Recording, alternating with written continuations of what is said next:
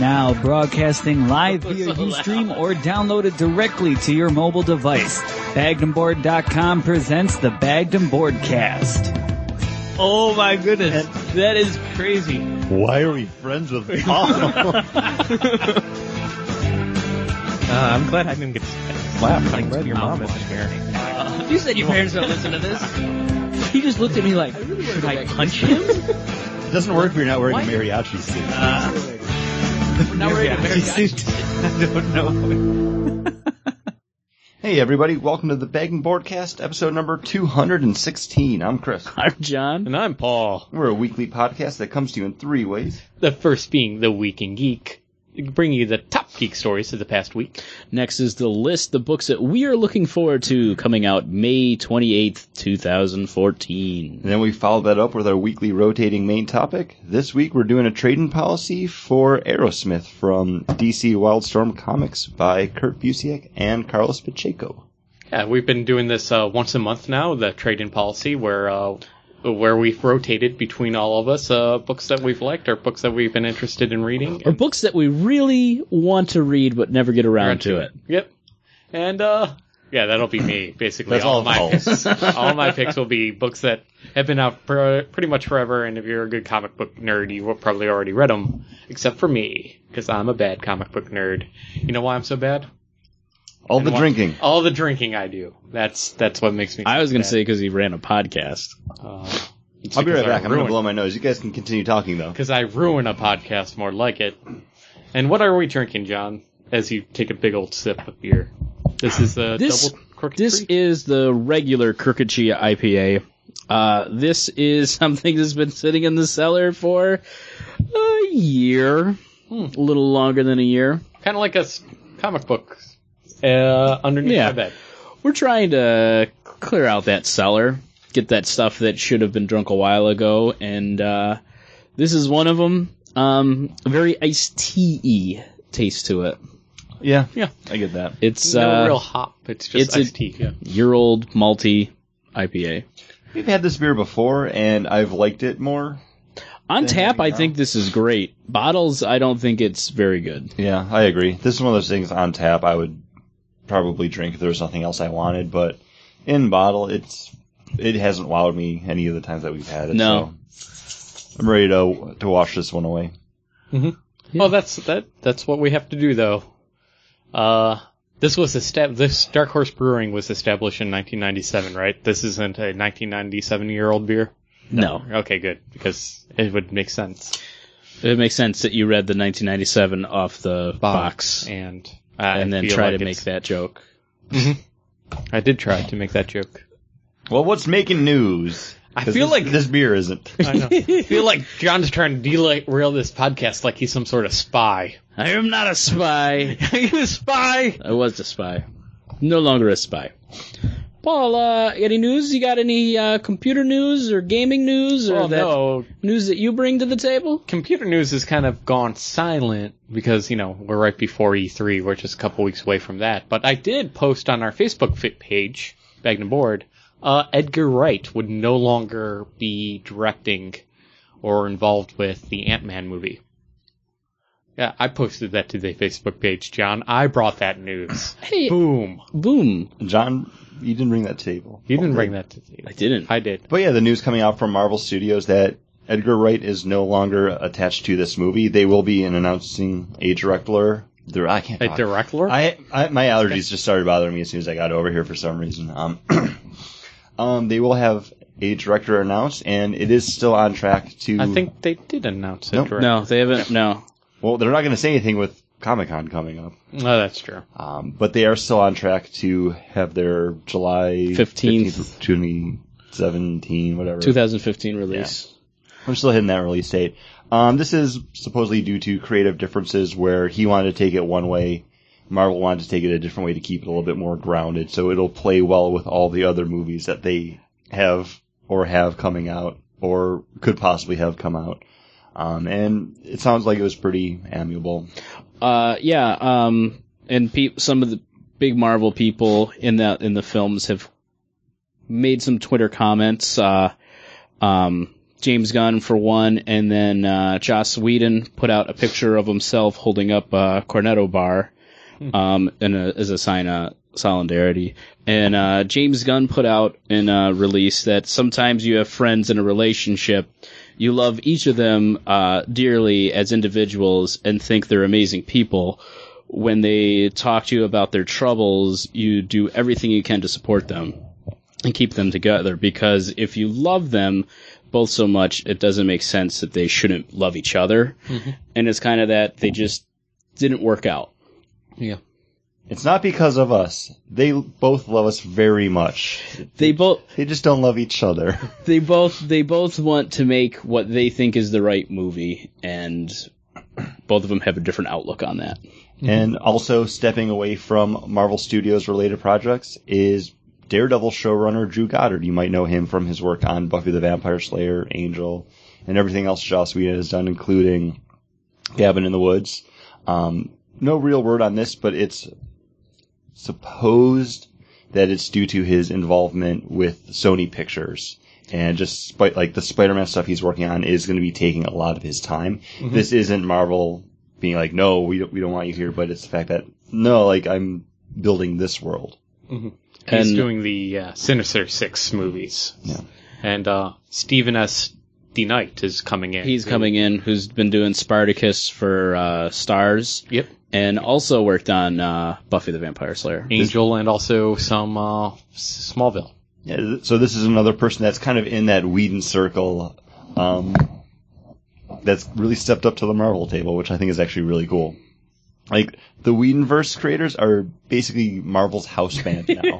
like, so when I, when I heard Stephen Knight, I was like, okay, this is the guy that I've seen his name in the credits for Buffy. I've seen him talk in the special features about stuff. Like, okay, like, I, I know stuff he's worked on. I might not be able to say like, oh, this episode, this episode, this episode, but okay, like having him step in as the showrunner, that works. And I think I read that Drew Goddard is still going to be like a producer. Yeah, he's still going to have some input because they're working on a lot of material that he has laid down before, so he still is going to have some input on it.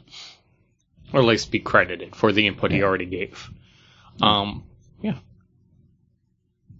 What else we got? I, I have a few Well- more things, but I don't want to step over what anyone else. We we should just keep on going with movies, and the big announcement is that we finally that John posted right on the Facebook page I don't remember. the Batman title.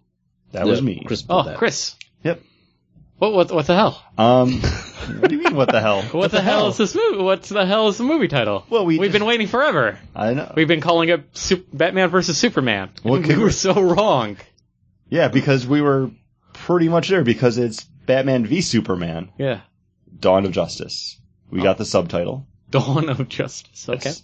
And we have the logo for it, which is basically what everyone mocked up when they heard that there was going to be a Batman Superman movie. Mm-hmm. It's the Superman shield in the Batman logo, much like they have for the Batman Superman comic book. But it's a little more the suit, like that yeah, it's Kryptonian Mm-hmm. Frank Miller. suit.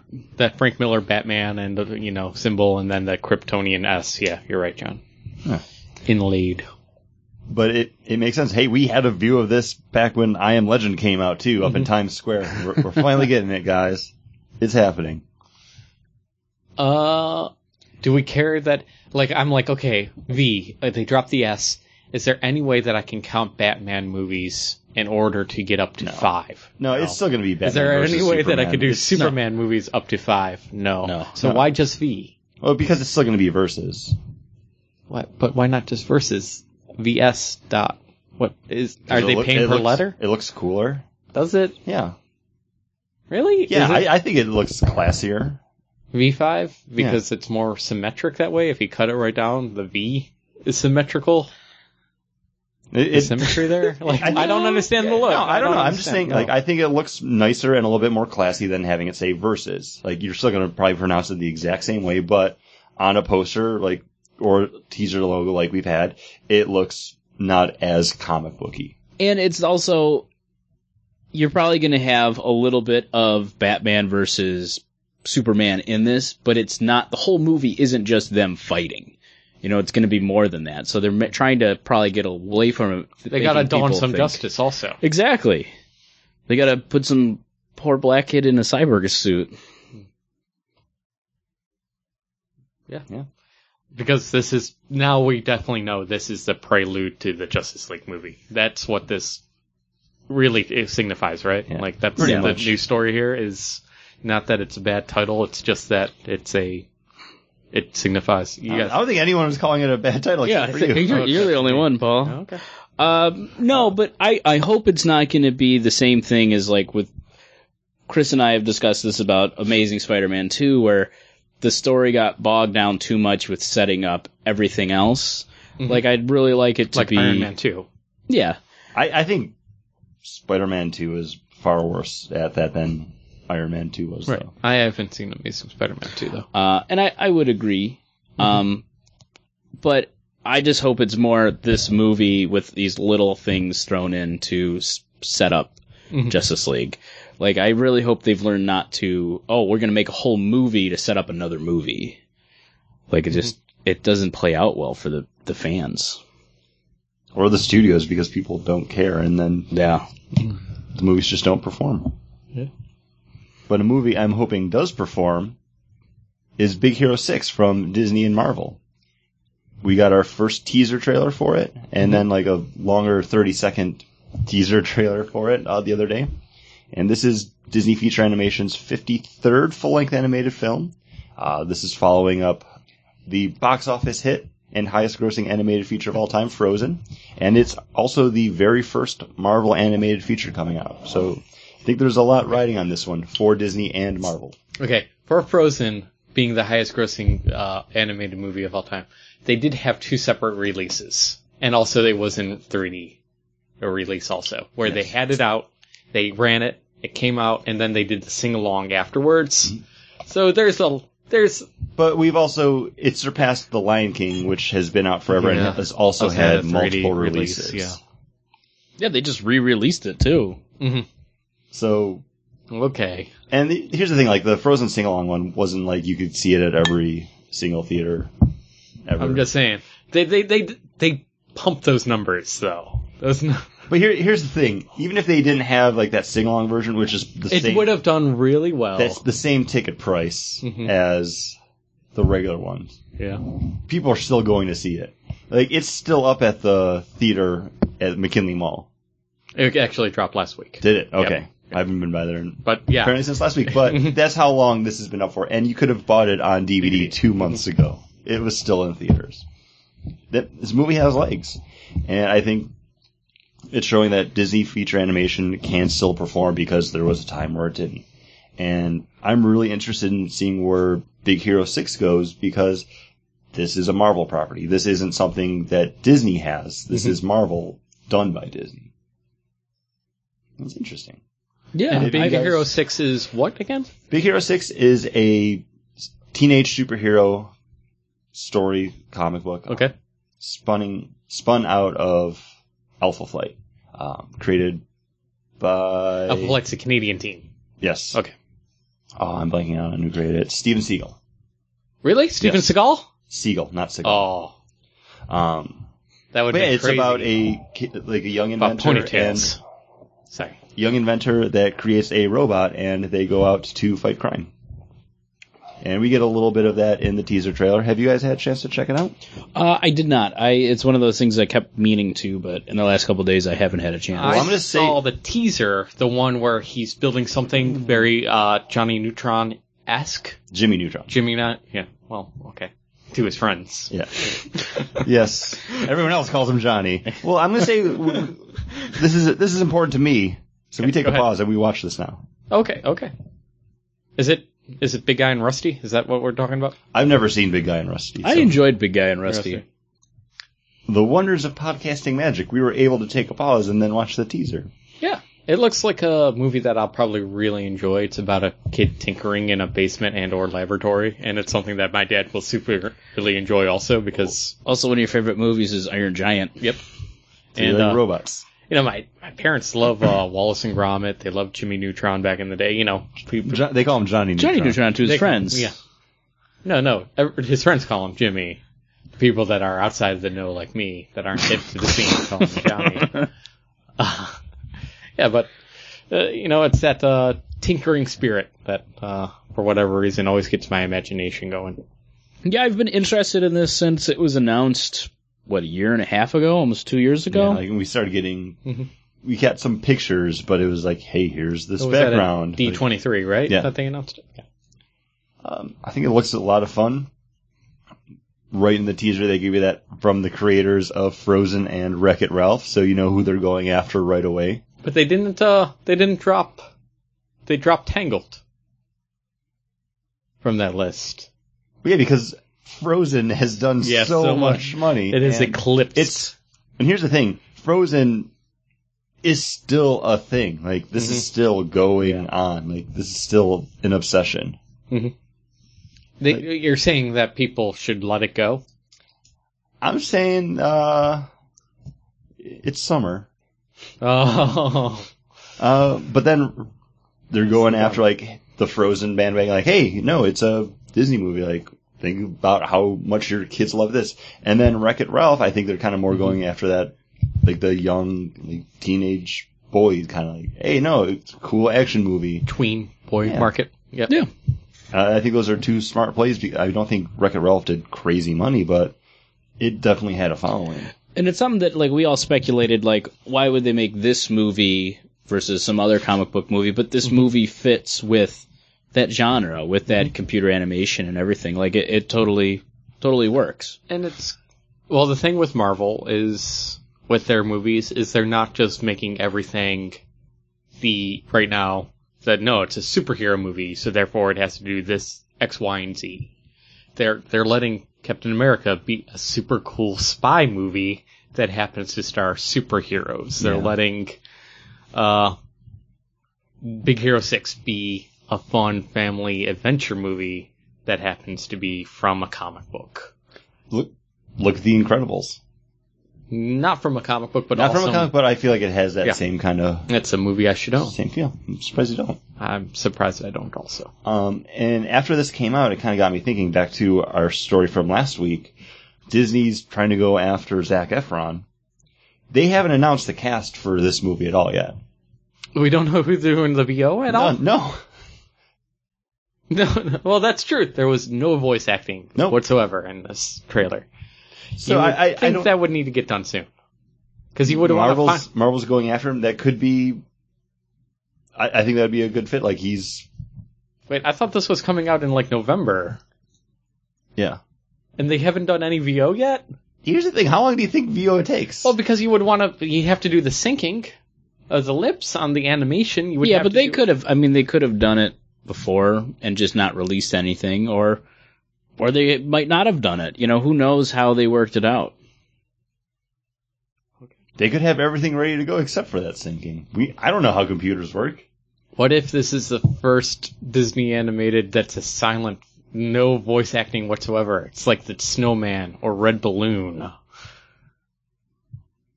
I No, don't no, yeah. that would probably won't happen. Mm. Probably not. They probably wouldn't do a whole feature silent. No. Not when they can get Zach Efron. But I just thought that was kind of fun because we seriously talked about that last week, and then this came out like two days later, and I was like, "Oh, maybe." yeah. That's just all speculation, but well, that's why we're here to This is a good speculate fit. wildly Right? and hope others will speculate speculate wildly with us. Uh, Marvel Entertainment also had a actress come into their studios or their offices. Um, Eden Scher, who is from the middle, um, said she went to the Marvel offices at noon for a 15 minute meeting. Three hours and 80 pounds of issues later, here I am paralyzed from excitement. And then Marvel put up a picture. for the middle. She's from the middle. She was also in the new Veronica Mars movie. Um, she's just kind of this young, kind of uh, more like of a nerdy kind of girl. Um, but she uh, looks like she's in the talks for some kind of role. I don't know if they gave her issues. Yeah, eighty pounds of them. She's twenty two. Yeah, I've never watched the middle, so No, I, I didn't know. I had to look her up. She was also on Weeds. And Pair of she was in Pair of Kings, the Disney show So there you go. So there. That you means- go. That, that means means that they worked something together to before. And is wait a second. Is the middle a ABC sitcom? Yes, it is. So There they're you only go. hiring. Oh my goodness, Disney only hires themselves. What the hell, Disney? I feel like it's really a case of hey, you scratch our back, we scratch your back. No. Or just, hey, we got this No, no. it's- young talent. Disney is more Th- incestuous than Game of Thrones. I'm saying it. All right. Okay. You I said just it. said it. You- Paul I said can't it. take it back. you can't take it back. Let their lawyers contact my non-lawyers, and sorry, I now am bankrupt. Now you have not. Now you have no more non-lawyers. Um, we did also get a insane statement from uh, David Goyer. Oh yeah. Did you see that? Yeah, I forgot about that one. Wait, insane? insane, Paul. Uh, his statement was, "I have a theory about She-Hulk, uh, which was created by a man, right?" And at the time, in particular, I think 90% of comic book readers were men, and certainly almost all comic book readers were men. And so they created She-Hulk, right? Who was still smart. So it was like, I think She-Hulk is the chick that you could fuck if you were the Hulk. Uh, you know what I'm saying? She Hulk was an extension of male power fantasy.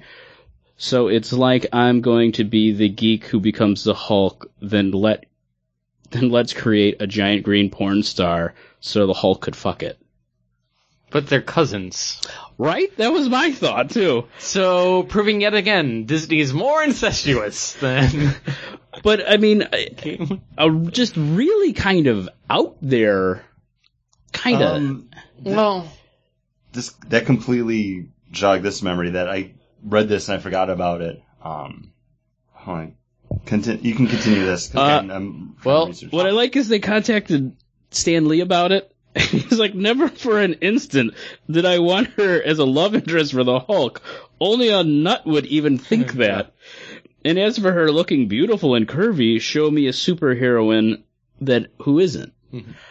But really, it's I I don't know where that would even I feel come like from. That's like a drunk tweet, like just Right? Like, All right, yeah, stay with me on this one, guys. oh, he said it at a panel. Oh, really? Yeah. Mm-hmm. You can be drunk at panels.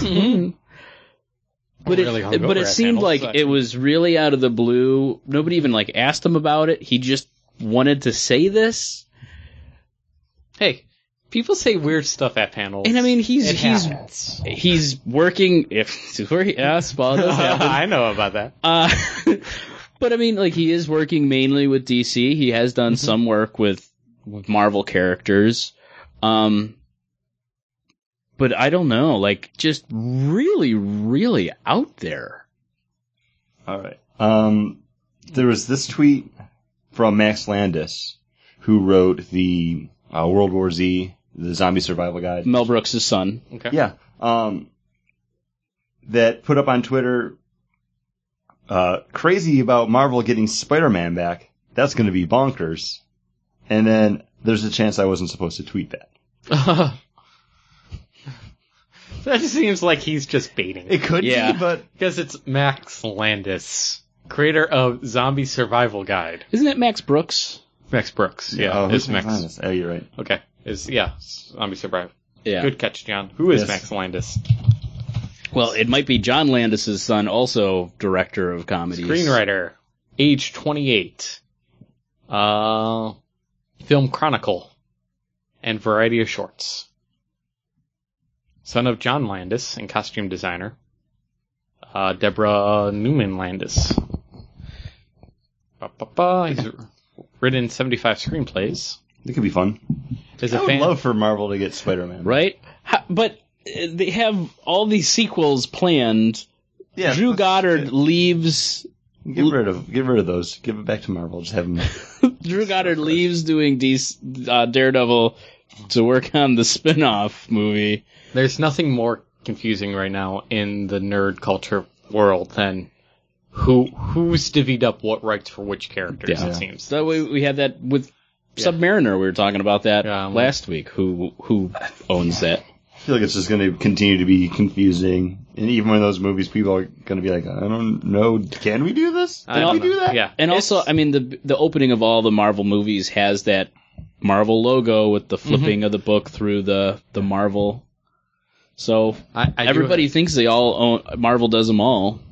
It's going to be really confusing to me when I go to sit down to watch episode 7 Star Wars and it's not going to have dum dum dum dum dum the uh you know bum bum bum Oh, the fox. the fox you know, like because that music to me and that drum you know that drum thing like that's how Star Wars starts Yeah, like every movie that comes on with that opening I'm like is this going to be it has to be Star Wars what other movie starts like For, this for And me, then it's the Lucasfilm. Like, Yeah. they pop it up and like and the then it sparkles. But that yeah. happens after that. Yeah, Yeah, I don't. Yeah.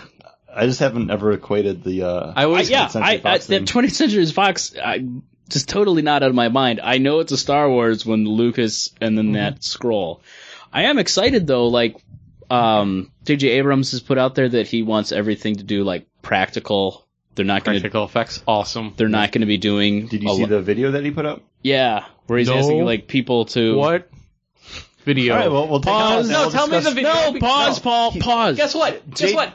Our listeners Yeah. can't pause. Well, they could pause and go to the internet, Well, but here's they're the thing. probably driving. Right. It is the So airport, let's- typing up reports. here's They the want to thing. know what I'm we're saying, talking Paul, about. Take a pause. We'll watch the video and then we'll talk about it. Yeah, Yeah, but we all of should us will have explain- the information. Okay. So hopefully you paused the show, listeners, and found the video or know what it is. And I'm sorry if you're stuck at work, stuck driving, and can't watch the video. But what is the video, Chris? What we have is it's J.J. Abrams on set for Star Wars Episode Seven, and we get a little alien visitor that walks b- past him, showing those practical effects in action.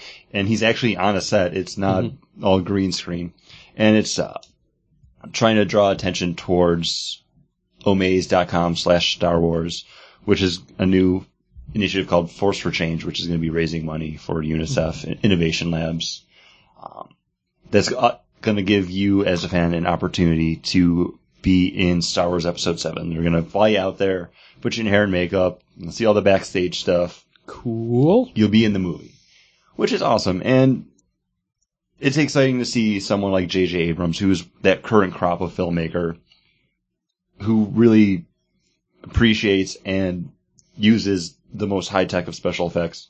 Kind of going back to that more classic Star Wars style where it's, it's probably a little person in a suit.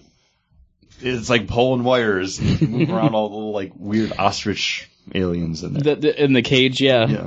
But it works. And we saw that with Iron Man 1, the first Iron Man. Uh, Jay Favreau said, or John Favreau. Why, why do I Jay, keep Jay to his friends. Jay to his friends? Just the J, period. Jimmy Oh. Favreau. He's Jimmy Favreau down the street. He told me all about this. in the pictures these days. Uh, he said he was. he knows Vince Vaughn. you mean Vance Vaughn? He knows the Vance Vaughn. Every name is wrong for Paul. yeah.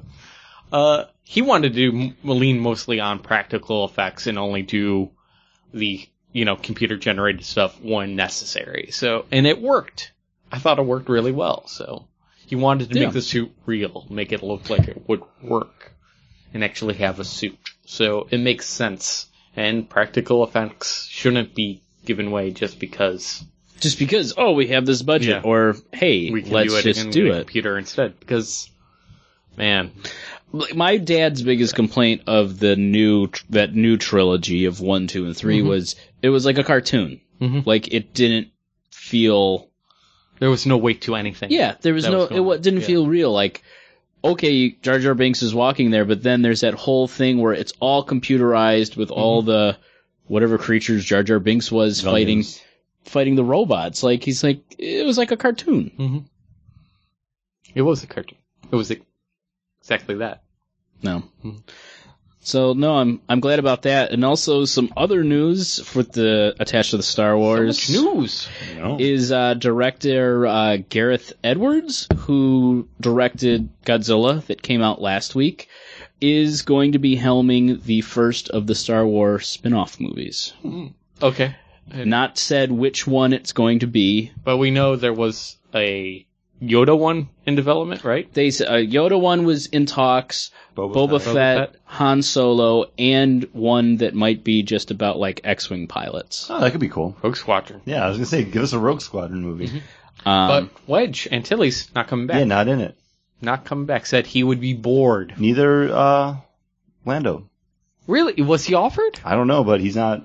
Wedge Like- was actually the actor that played Wedge was actually offered, and Billy D. Williams. I haven't heard one way or another. Yeah, I don't know, but I mean, I figure if he was returning, that would be something that they were talking about because hey, you have everyone else coming back. I mean, Mhm. I say everyone else, quote unquote.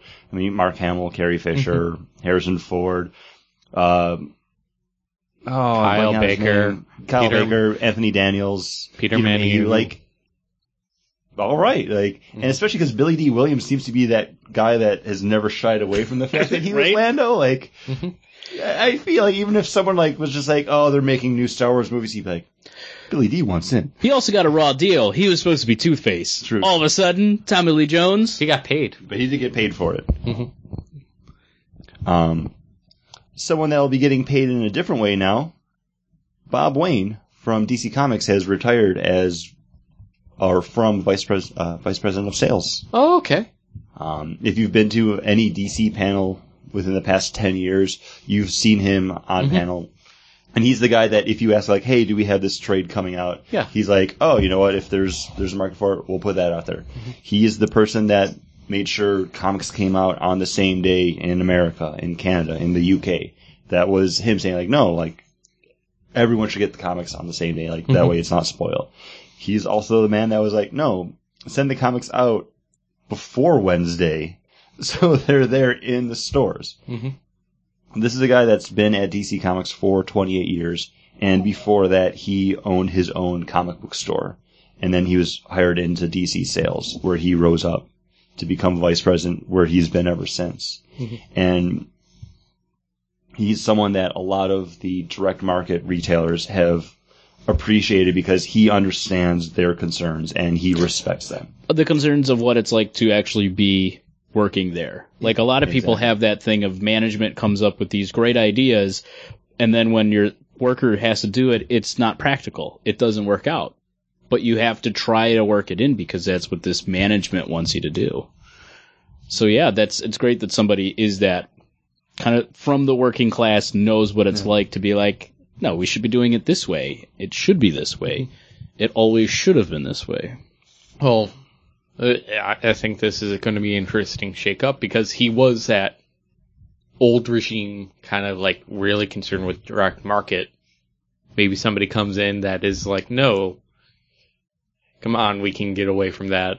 We should be doing, Um, yeah, like Yeah. digital sales. You know, who knows what they'll want to do. Whoever comes in next could just want to do something completely Yeah. different. and here's the thing: all those V for Vendetta masks Mhm. that you've seen out because the comic book, like they were packaged in there and they were given out at the conventions first before the movie came out. That was Bob Wayne, anonymous. You owe this man something. Donate anonymously to his PayPal right now. Those- he doesn't like have the- a PayPal. the um, Court of the Owls masks that were given mm-hmm. out at the conventions. That was him. Like the Joker mask that comes if you get the like Death of the Family like hardcover. that was him. Like this is a man that was like, no, we and need loves to, his mass. we need to put something out there and but it it builds hype like All the those Mm-hmm. Green masks Lantern are, like, rings. everywhere now like Yeah. so it's sad to see him go especially because who knows what's what's in store for us now. where we'll go now Yeah, I am sad to see him go because he gave me my Starman album to buy. So there you go Thank There you for you that. go. Well, he didn't give them to me, but he made them available for me to purchase.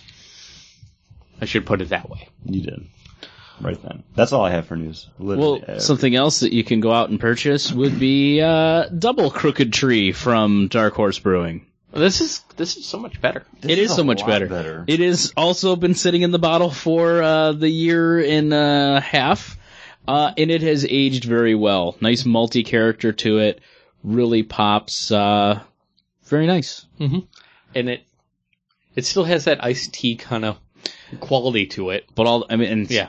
all the hops have gone. Yeah, most of the hops have gone, but yeah, it's just more malty. Yeah. you know, you get a lot more just flavor and pop to it, as you said, John, and I'm enjoying it a lot more. Yeah, this is something that I would definitely order if I saw it out. Even if it wasn't aged for a year, if it was just a beer, like I would take this over the regular Oh, yeah. because the regular cricketry it's a passable IPA, but this is something that's much much worth your time. Yes. Much more worth your time. I forgot to put the word more in there. So I'm typing. It's okay.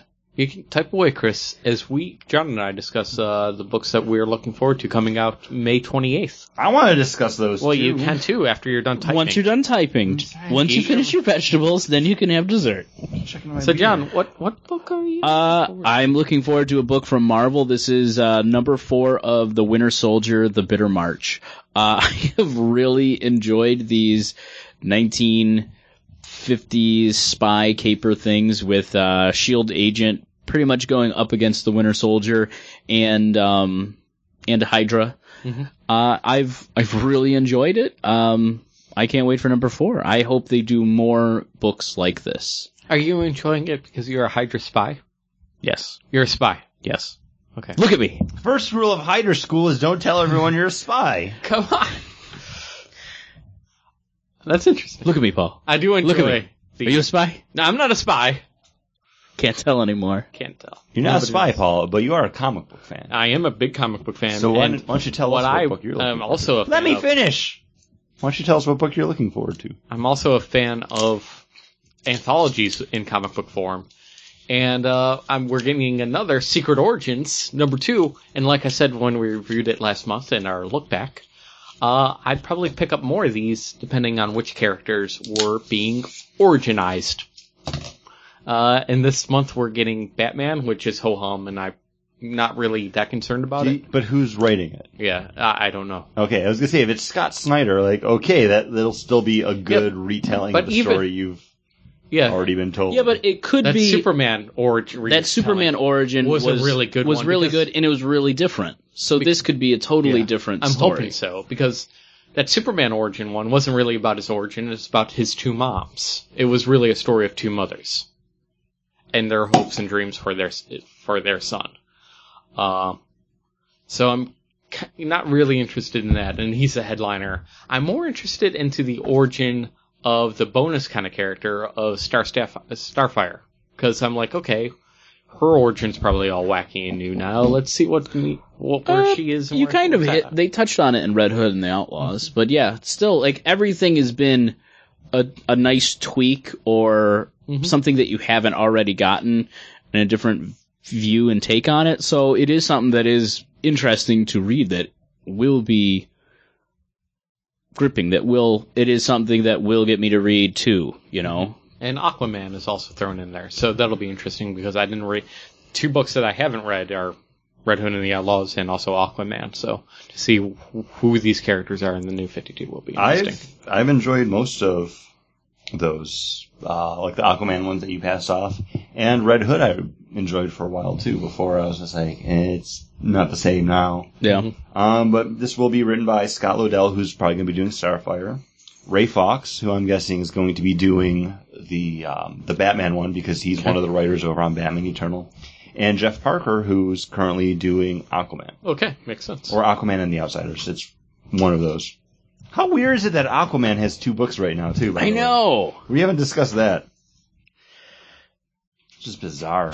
Yeah. Um, and also, we didn't talk about this because it's not one of our picks, but there's another Wonder Woman book coming out too. Wonder Woman in Sen- like Sensation Comics. It's an anthology thing from Gail Simone. really? Yeah, Oh, I'm interested. that that's coming out next week as well because I saw that and I was like, When's All Star Wonder Woman coming out, or uh, the Earth Two Wonder Woman? That's it. we'll we'll see eventually. Well, multi- I think there's multi- that book's got a lot of work on it. Multiversity was finally just solicited for August, so Yeah. we'll see. But I mean, we I mean, we talked to um, Yannick Paquette about that and everything that he, all the detail he was going into just for the small things. So I imagine this book's going to be pretty epic, just hoping art wise.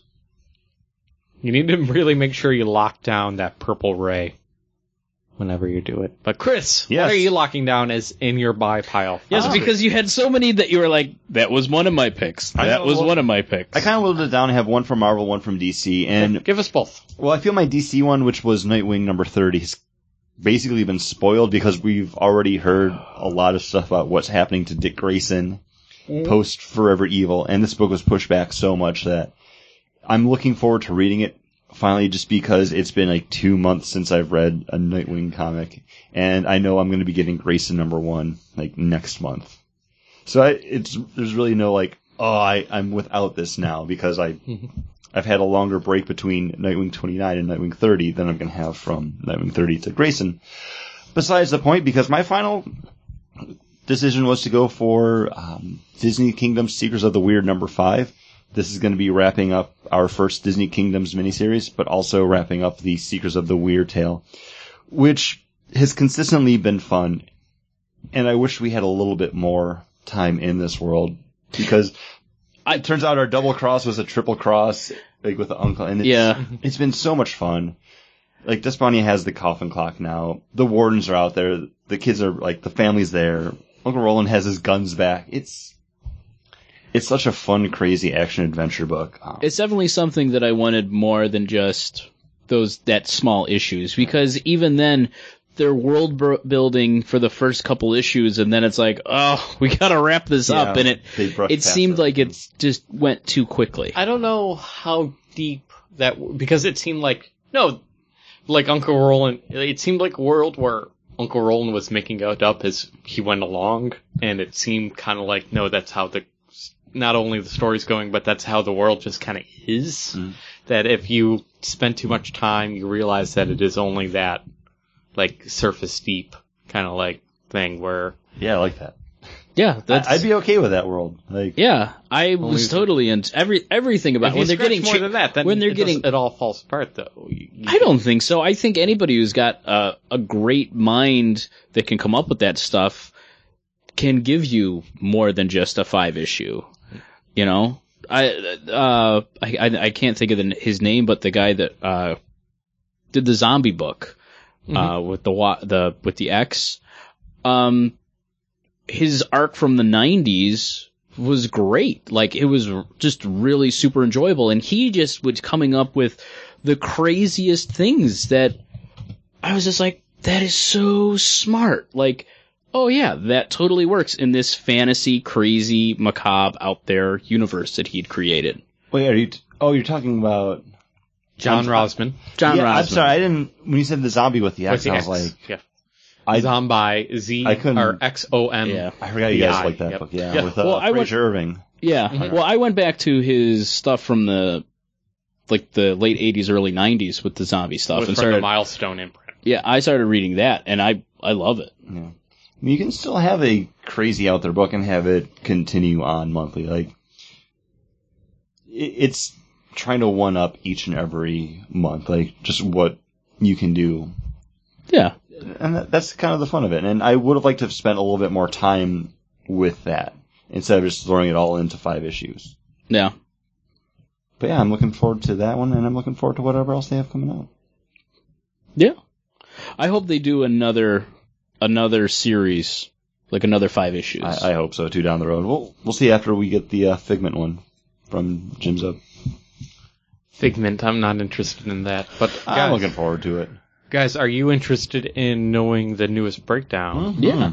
from Box Office Mojo and our Bagden Broadcast Summer Movie Bracket Buster: The Return, which is even bracket harder. What what what did he call it again, Chris? Uh, summer movie blockbuster bracket buster episode for a new bracket. a new bracket. That's the abridged version of it. this this But yeah. week, X Men: Days of Future Past tries to mutate its sales into even higher numbers than past fran- uh, past performances in the franchise. But as we know, we even though with the Memorial Week long weekend, we only take the first three days, Friday, Saturday, and Sunday, in order to you know give it an equal share.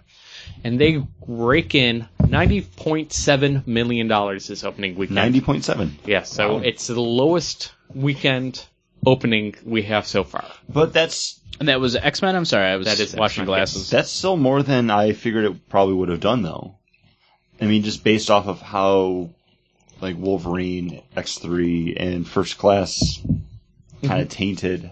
Yeah, the the, That- the, the taste buds. But Um, people love First Class Man. Yeah, I it know. did better. It did better than X three. We haven't seen Days of Future Past yet. It's on my list of things to see at some point soon. Uh, but I, friends of mine have seen it, and they've been like, I really enjoyed it. Um, the big thing about this one is it's fixing everything that went wrong in X3. It doesn't And, really. oh, did you see it? I did. I saw it Okay, today. well, but that was like even what producer uh, Laura Schuler, Schuler Donner came out and says like, oh yeah, this is our way of getting the franchise back on track. Yeah. Oh, okay. Well, it doesn't. It doesn't. yes. But the, It- the fact that they felt the need to like get it back on track is With- The thing is, it uh, makes me very nervous because 90.7 million doesn't seem like it's going to be enough to hold off Guardians of the Galaxy when that comes out later in August. it's But who knows, everything's though? been opening in. I mean, you're off by only a few million dollars for all of Yeah. these. It still puts Winter, uh, Winter Soldier, well, Captain America Winter Soldier as the best movie this, uh, highest grossing movie opening weekend this summer. And that was an April release, which we didn't even include. Yeah. So. I don't know. It's gonna be interesting to see how Guardians does. I'm really just foaming at the mouth to see how that one like performs because I, I wanted to do really well. And seeing the new trailer for it, we talked about it already. That came out last week. They've they've upped the ante with that one. Yeah, I they've really made it more of that like spacefaring, like crazy action adventure. yeah, I'm chomping at the bit for it because I just can't wait. Okay, so can you wait? Because next weekend, March or March, Maleficent. May thirtieth, Maleficent is coming out, Oh, and my mom wants to see that one. I want to see that. Um, Mm-hmm. My girlfriend Lexi was just here, and she was like, "I wish that movie came out this weekend so we could have gone to see it together." She's like, "I'm sorry, but I'm probably gonna go see it on my own." I was like, "No, that's okay. Like, my mom wants to see it. We'll probably go check it out, and then we can still talk about it." I see, I see, you're filling up the uh, filling up the votes on your own bracket because you want to incre- you got increase the you, wait, sales. You guys, you guys don't do that. You don't take people to see the movies that you voted for. no, no, I I take huge parties of people. I How did- pack I'm- buses full. I don't remember, but how did Godzilla do? Because that was last week. Godzilla did uh 90, 93 93.2 uh, million opening weekend. not much more than X Men. Not that they're like in competition, but that's Mm. still Amazing Yeah. Spider-Man 91.6. So we're just doing the opening weekend numbers. I know there's full week numbers for both those movies out now, but Well, we're That We're not doesn't. past that, that, first round. that doesn't doesn't matter until they pass that first round. Yeah. So Amazing Spider-Man 2 versus the Expendables, Dawn, uh, Godzilla versus Dawn of the Planet of the Apes, X-Men Days of Future Past versus Guardians of the Galaxy, and next week we gotta wait just one week because it's Maleficent versus 22nd Jump Street. Is this So, going to be our first actual like head to head one then? uh, well, twenty two. it they don't they're not really head to head. Uh, Twenty Two Jump Street comes out June thirteenth, so we gotta wait two weeks. But uh, yeah, it's just taking forever. It's interesting. Just taking forever. Much like the first half of this show, Yes, guys. Uh, what did we do? We just cracked open. we cra- we another cracked beer? open another beer. We do a dramatic reading, and then we get into the main topic. No, no, we we stopped the dramatic reading in order. Oh, for, so we for don't do the that. summer, Okay. so we do the Bang Board Cast bracket update, Okay, that's which fine. we just did. and so now we'll talk about a beer. Which Yes. John, what do we have? here? I forgot what it was called. Guys, remember when I said it was Memorial Day weekend and we would do a bunch of good beers? This one's okay. this one, this one's actually pretty good for what we had before with the Humdinger, the, They the both smoky pile. one. I can't Mm-hmm. Yeah, remember it was, what it called, like Burn Pile. Burn pile. Uh, this is so. This is another another one from the Humdinger from Magic Hat uh, Brewing, um, and this is their uh, Grapple. Mhm. Uh, this is a wheat wine, one of their limited edition um, specialty ales. Um, It's held up pretty good well. very nice. This is definitely something that's from the winter that I found at a grocery store in their back cooler area, and I was like, "Oh, hey, seven ninety nine. Sure, I'll take it." Um, and it's got. I mean, it's just Oh, ten point eight percent. yeah, Really sweet. Yeah, I and like it's that. it's it's smooth too. Um, for being ten percent, I feel it though. really? Yeah, I feel the warmth. I just, it's not a burn, but it's just that warmth. It's just, it's there. I'm not surprised that it's 10.8. I'm really not. I, I'm kind of surprised by that. Be like, it I don't has that. Yeah. I think It's that right here. sweetness covers up the alcohol on it because It's a warmth that Normally- starts hitting me in the throat right above the Adam's apple, and it's No, I all don't the way get down. that at all. I But I can- mean, get it. everybody everybody's different. enough. I can see it because it's like the, like that honey sweetness. I Mhm. think that you kind of would get from an imperial IPA, Mhm. which But- I mean, you're looking at but like none nine of the ten percent hop, right though. there. Yeah, Yeah. It's that, all that honey sweetness with none of the hop bite, nothing else like, other than the sweetness, and then a little bit of that alcohol warming. It's like a winter warmer. yeah. I I really enjoy this. Um, the burn pile, no, but this this would make me say like, oh, you know what? I would try the next humdinger. Like, Yeah. burn pile was like, no, oh, this Yeah. is what they're this is what they're saying is like limited edition. Like, check this out. Like this though, yeah. This this does restore a little bit of my faith in the Humdinger series Right. for Magic Cap. we should but, see if we uh, can find their spring or their summer one. But I Because was Burn Pile was obviously their that uh, the fall. chocolate sour. What the cherry chocolate? oh, the chocolate cherry sour. Yeah, that that, That was really wasn't a good. Humdinger series, but that was their one of their limited edition winter specials Oh, okay. that you could only get at the brewery. Mhm. That was good. But yeah, See, All the right, so the- Humdinger, so I'm surprised you found one because that was Uh, supposed to be yeah. a very limited, like at the brewery and like in the surrounding area only kind of thing, like very Yeah. limited release. So, yes. Uh, I guess that leads us into the main topic, right? Yeah, that'll take us into our main topic, which, as we said at the start of the show, is our trade and policy. This is a book that I brought to the table. This is 2003's Aerosmith, written by Kurt Busiek and art by Carlos Pacheco. This is an alternate reality story where magic exists and it's used to fight World War One. It follows a young American, um, Fletcher Aerosmith, through his wanting to join up to help fight the Prussian forces Mhm. with his friend John Kerry, Mhm. which when I read this, I was like, oh my god, John Kerry's a senator. That's when I read this book. Like this, this is when that happened. Um, and then his enrollment. You know what doesn't happen training- in this book? Well, I was, He doesn't save anybody in a boat either. John Kerry. and he's also doesn't look like Frankenstein. Um, Oh, political talk. He looks We like- shouldn't do that. no, John Kerry looks like a Frankenstein monster. Okay, that's fine. everyone knows that. It's, true. It's, He's our Secretary of State. and it yeah. will be written on his grave. John Here Kerry. lies John Kerry, Frankenstein's monster. Uh, slash Secretary of State. He's just missing the Um, bolts and a personality. but it's yeah that, that's I, I couldn't say anything because i was like yeah Yeah, that's true.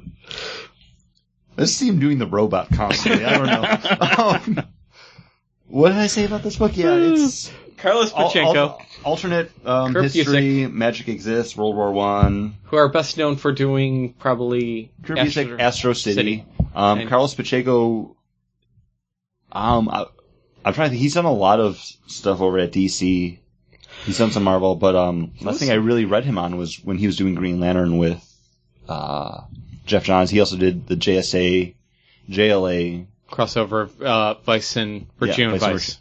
Yeah, which was also Kurt Busiek and no, no, was that? His art would look good in a No, 'cause that JSA. was- I think that's Jeff Johns, or it might have been Kurt Busiek. I don't know. I haven't. I haven't read it in years. But yeah, um, um, this was part of the Cliffhanger line of comics. It says Wildstorm on here, but this came out right at the same time as Crimson. Oh, David Goyer, Jeff Johns, Carlos Pacheco. Okay. what? Uh, JLA, JSA, Vice and Virtue. Paul, Paul found the trade. Uh, but yeah, so this was my entry to the table. I really like just that alternate history. Um, I like the fantasy of, hey, here's, magic is a real thing. How do, like, the world's powers actually use this to start fighting a war? Um, and it really it, it really fits into that kind of loss of innocence with war and kind of that World War II fighter pilot kind of Top Gun kind of mentality to it. It really works and if you look at it and somebody kind of explains it to you, you're going to be like, "Oh geez, that." But it really has some heart and you really go through no, con- you continue. I just wanted to jump in after you. uh, you really go through and feel what this young guy is going through. This whole build up you know, he's got stars in his eyes about about joining the war, about being part of this uh, elite flying crew, and then just that. It's the romanticization, realization, and reality of war. Yeah. Yes, thank you. Um, The if you- three R's of war. hmm, and I want. I just created that, by the way. That's, that's me. That's good. I wanted to get this out of the Trademark beginning. that shit.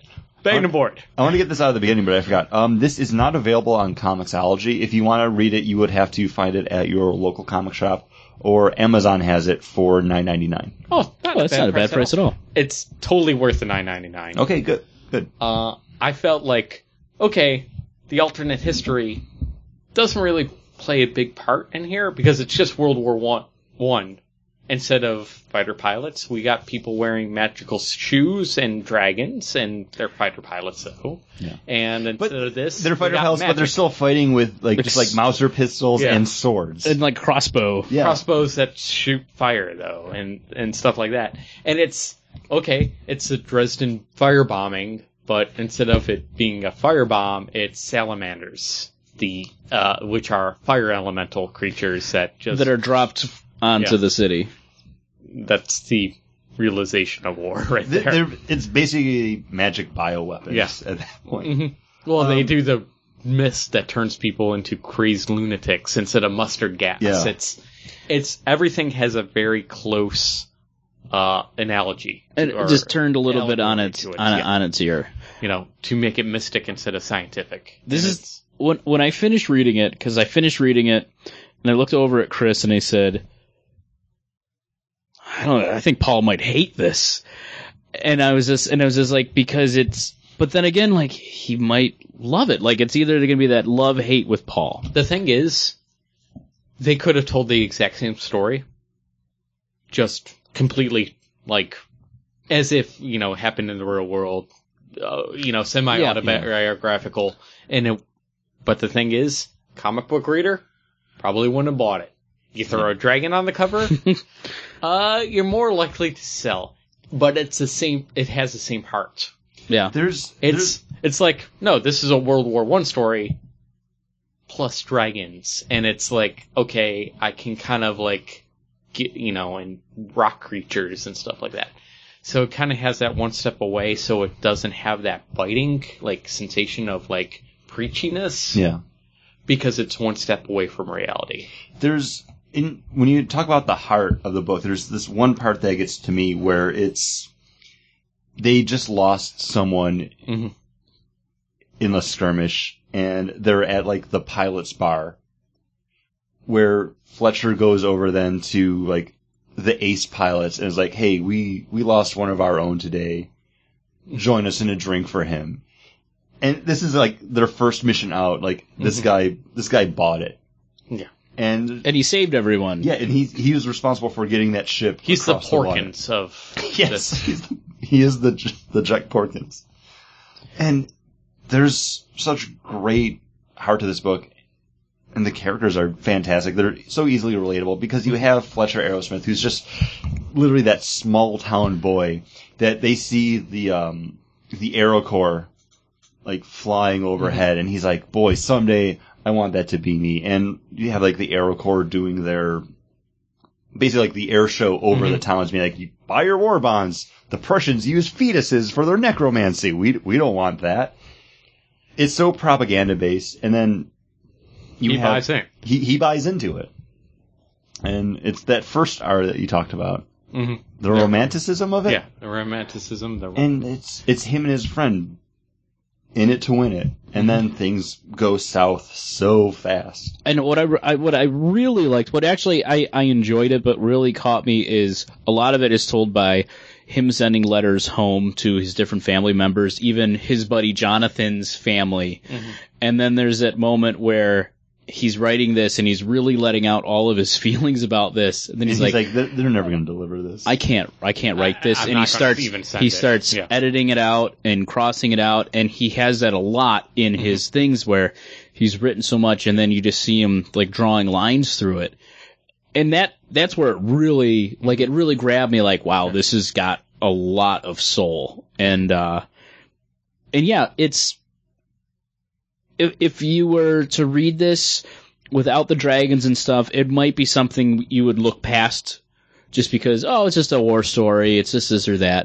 But because it's like, oh no, it's a war story, but it's told with this fantasy kind of element, it's it's something more and it still grips you and it still it still makes you just kind of go, wow, yeah. and like the magic and the dragons and the vampires and everything. That's the hook for it. Yeah. But I, But we I never think see vampires. You never see the werewolves. you. just Well, you hear see the their werewolf. You I see- think you kind of see the vampires in like one of the, just like they're Okay. talking about it, like and it cuts to, like the front lines. attacks. Okay. Um, but like you hear like the like the vampire like hunting Mhm. like call like towards the end when he's trying to lead like the troop through to like Mhm. safety. Um, Safe back to yeah, back behind lines. Be- Because he's basically the commanding officer because everyone else has been lost. And Yeah. as a member of the Arrow Corps, even though he's on the lower rungs, because he's on the ground, he's Mm-hmm. he takes command. Much like if you're a Navy officer, e- eh, equal rank to a Marine, a Navy officer can order a Marine, Yes. which is weird Yeah. to me because I thought Marines. Had.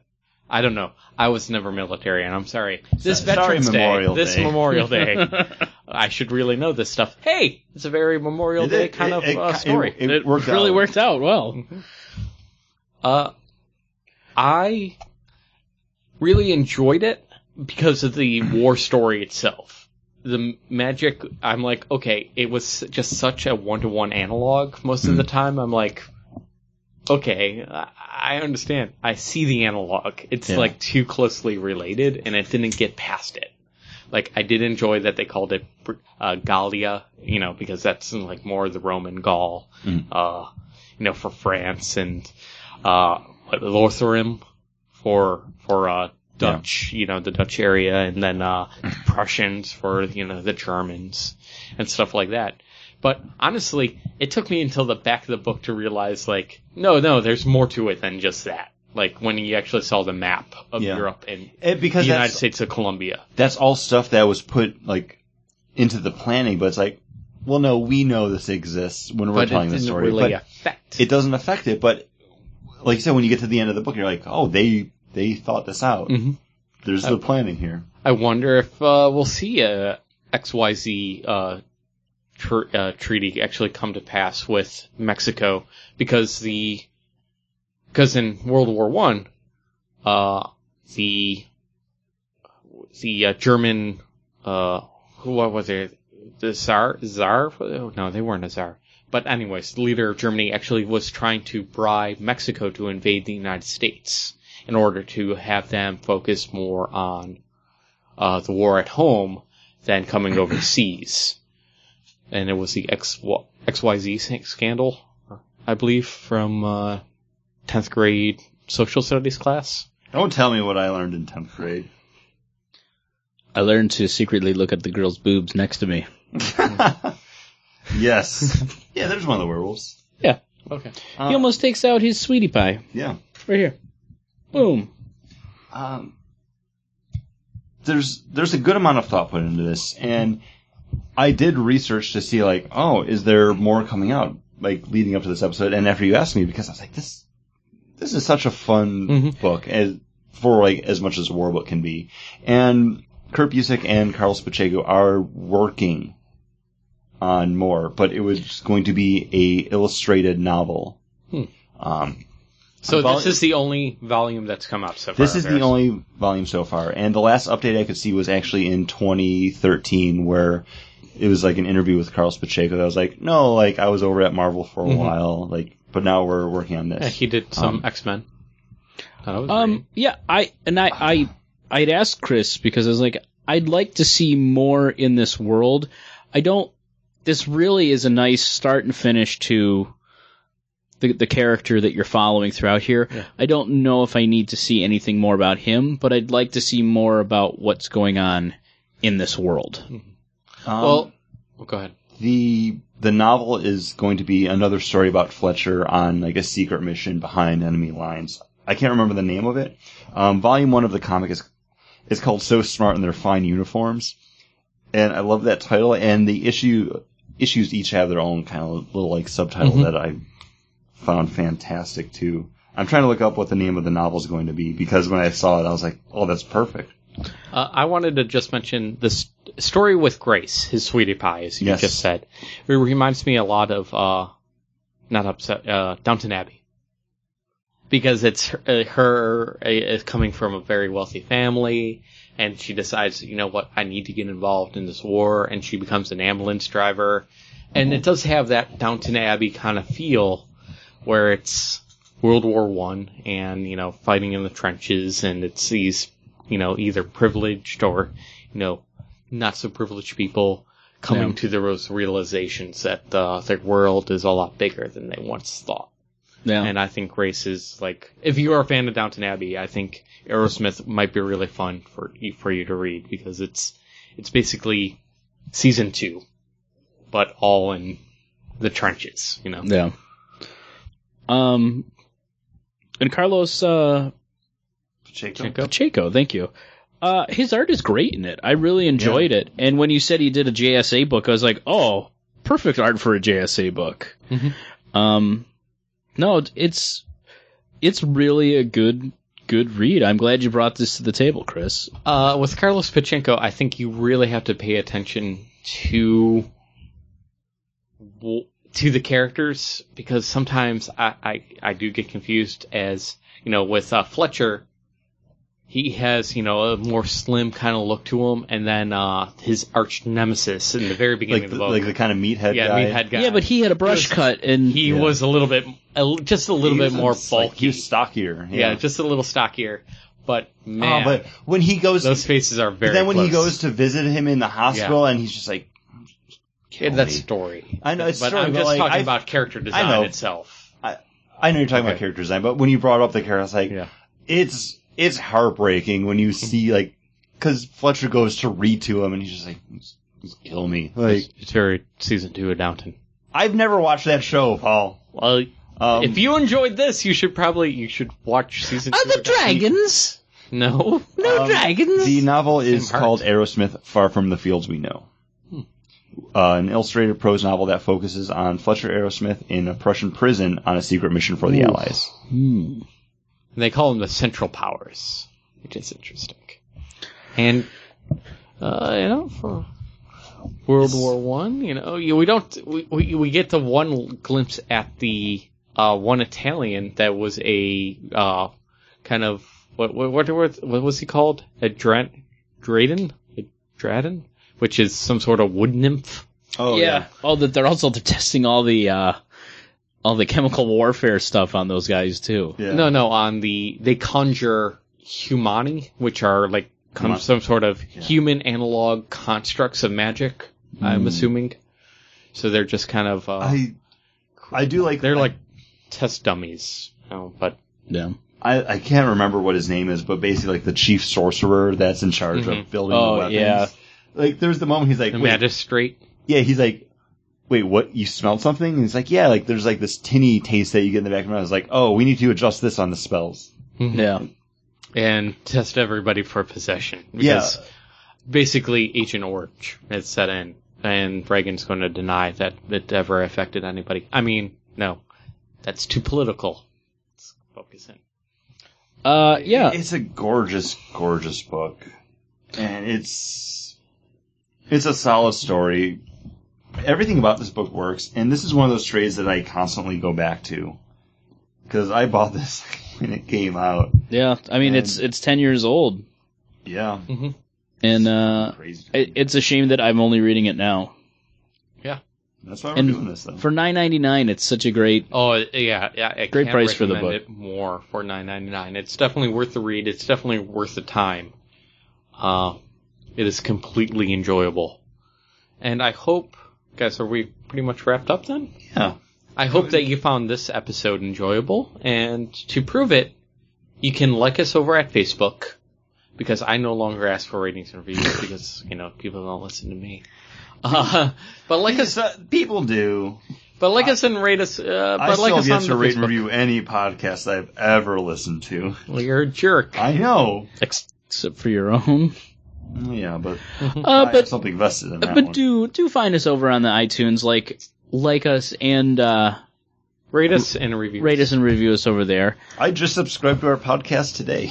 Wow. yeah. You know, you can also follow us on Twitter, which basically is a l- links to everything we post over on Facebook.